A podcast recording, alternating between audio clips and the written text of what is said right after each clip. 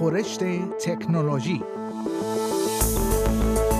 خورشت تکنولوژی یک پادکست هفتگی به زبان فارسی از رادیو اسپیس فارسی است.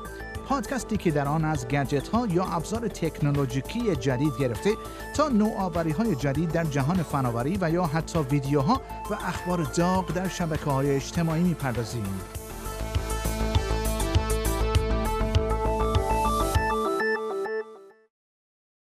سازمان تحقیقاتی دولت استرالیا هفته گذشته یک مربی مجازی مبتنی بر هوش مصنوعی برای کمک به کاهش وزن عرضه کرد. به گزارش 7 نیوز، سازمان تحقیقات علمی و صنعتی کامنولث موسوم به CSIRO این تکنولوژی جدید را تحت عنوان هوپ عرضه کرده است. تحقیقات این سازمان مشخص کرده بود که سه عامل وجود دارند که بیشترین تاثیر را روی کاهش وزن دارند.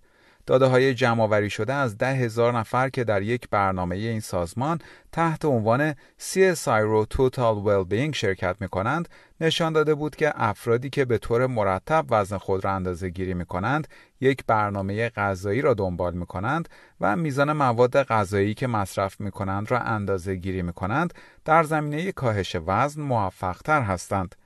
پنی مکوی متخصص تغذیه برنامه CSIRO Total Wellbeing می‌گوید این مربی مجازی در زمانی بسیار مناسب عرضه شده است چون بسیاری از افراد همزمان با شروع سال نو هدفهای جدیدی را در مورد تناسب اندام برای خود تعیین کردند.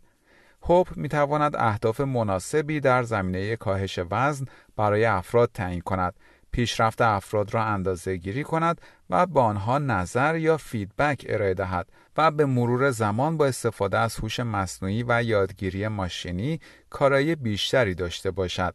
خانم مکوی می‌گوید تحقیقات ما نشان می دهد که اکثر افراد برای کاهش وزن دست به کار می شوند و عزم و انتظارات زیادی دارند ولی حفظ این عزم کار سختی است. وی افزود هدف ما از این تجزیه و تحلیل این است که رفتارهایی را درک کنیم که به استرالیایی ها کمک می‌کند تا انگیزه خود را برای کاهش وزن حفظ کنند. و خبر بعدی هفته گذشته یکی از بزرگترین رویدادهای جهان در زمینه تکنولوژی یعنی نمایشگاه CES 2022 در لاس وگاس برگزار شد. همهگیری کووید 19 و ترس از شیوع گونه اومیکرون باعث شد تا برخی از بزرگترین شرکت ها از جمله متا، گوگل و آمازون در آن شرکت نکنند. اما با این وجود هنوز کلی تکنولوژی عجیب و غریب و فوق‌العاده در این نمایشگاه عرضه شد.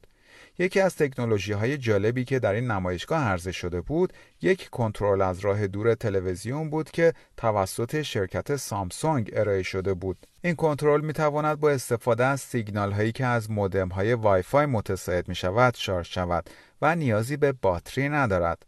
سامسونگ اعلام کرده است که در تلویزیون های جدید خود از این کنترل استفاده خواهد کرد. یکی دیگر از تکنولوژی های جدید در این نمایشگاه یک خودروی جدید بود که از سوی شرکت BMW ارائه شده است و رنگ بدنه آن به کمک جریان برق قابل تغییر است. این تکنولوژی که iX Flow نام دارد شبیه تکنولوژی است که در های الکترونیک یا به اصطلاح ای بوکس مورد استفاده قرار می گیرد و روی بدنه خودرو را با میلیون ها میکروکپسول می پوشاند. این تکنولوژی در حال حاضر به صورت کاربردی مورد استفاده قرار نگرفته است و بیشتر جنبه تزئینی دارد ولی در آینده قرار است از این قابلیت در تولید خودروها استفاده شود چرا که رنگ روشن خودرو در هوای گرم و رنگ تیره در هوای سرد می تواند انرژی مورد نیاز برای خنک کردن یا گرم کردن فضای داخل خودرو را کاهش دهد. و خبر بعدی اینستاگرام یک هشتگ مربوط به یادبود قربانیان هواپیمای اوکراینی که دو سال پیش توسط موشکهای سپاه پاسداران هدف قرار گرفت و سقوط کرد را مسدود کرده بوده است.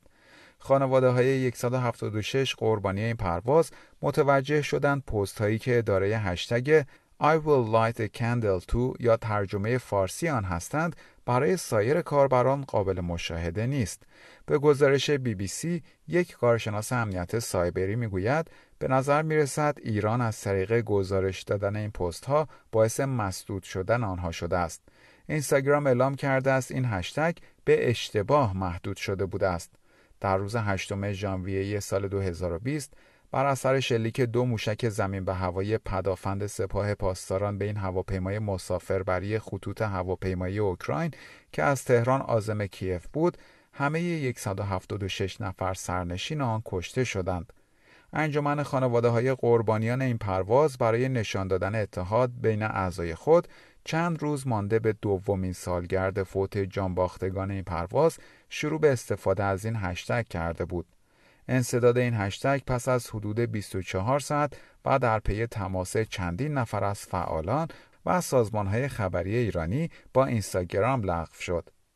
و خبر پایانی برنامه خورشت تکنولوژی این هفته یک پهپاد موفق شده است با تحویل فوری یک دستگاه دفیبریلاتور یا به اصطلاح الکتروشوک جان یک مرد 71 ساله سوئدی را نجات دهد. به گزارش بی بی سی این مرد هنگامی که مشغول پارو کردن برف در مقابل خانهاش بود دچار ایست قلبی شده بود. شرکت اداره کننده این پهپاد می‌گوید تحویل سریع دفیبریلاتور یا دستگاه الکتروشوک به این معنی بود که این دستگاه حتی قبل از رسیدن آمبولانس تحویل داده شده بود. شرکت اوردرون می‌گوید این دستگاه در عرض حدود سه دقیقه به خانه این مرد تحویل داده شده بود. دکتر مصطفی علی پزشکی است که هنگام رفتن به محل کارش در یک بیمارستان به طور تصادفی از کنار این مرد عبور کرده بود و متوجه وضعیت وی شده بود. وی می‌گوید از پنجره خودرو مردی را دیدم که روی زمین افتاده است. اون نبز نداشت و من شروع به انجام سی پی آر کردم و یکی دیگر از افرادی که در آن نزدیکی بود با اورژانس تماس گرفت. فقط چند دقیقه بعد دیدم چیزی بالای سر من پرواز می کند. آن یک پهپاد بود که یک دستگاه دفیبریلاتور را حمل می کرد.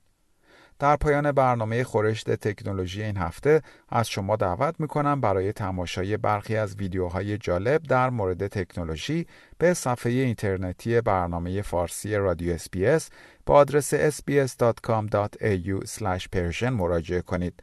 شما همچنین می توانید پادکست های خورشت تکنولوژی را دانلود کنید و در هر زمانی که خواستید آنها را بشنوید.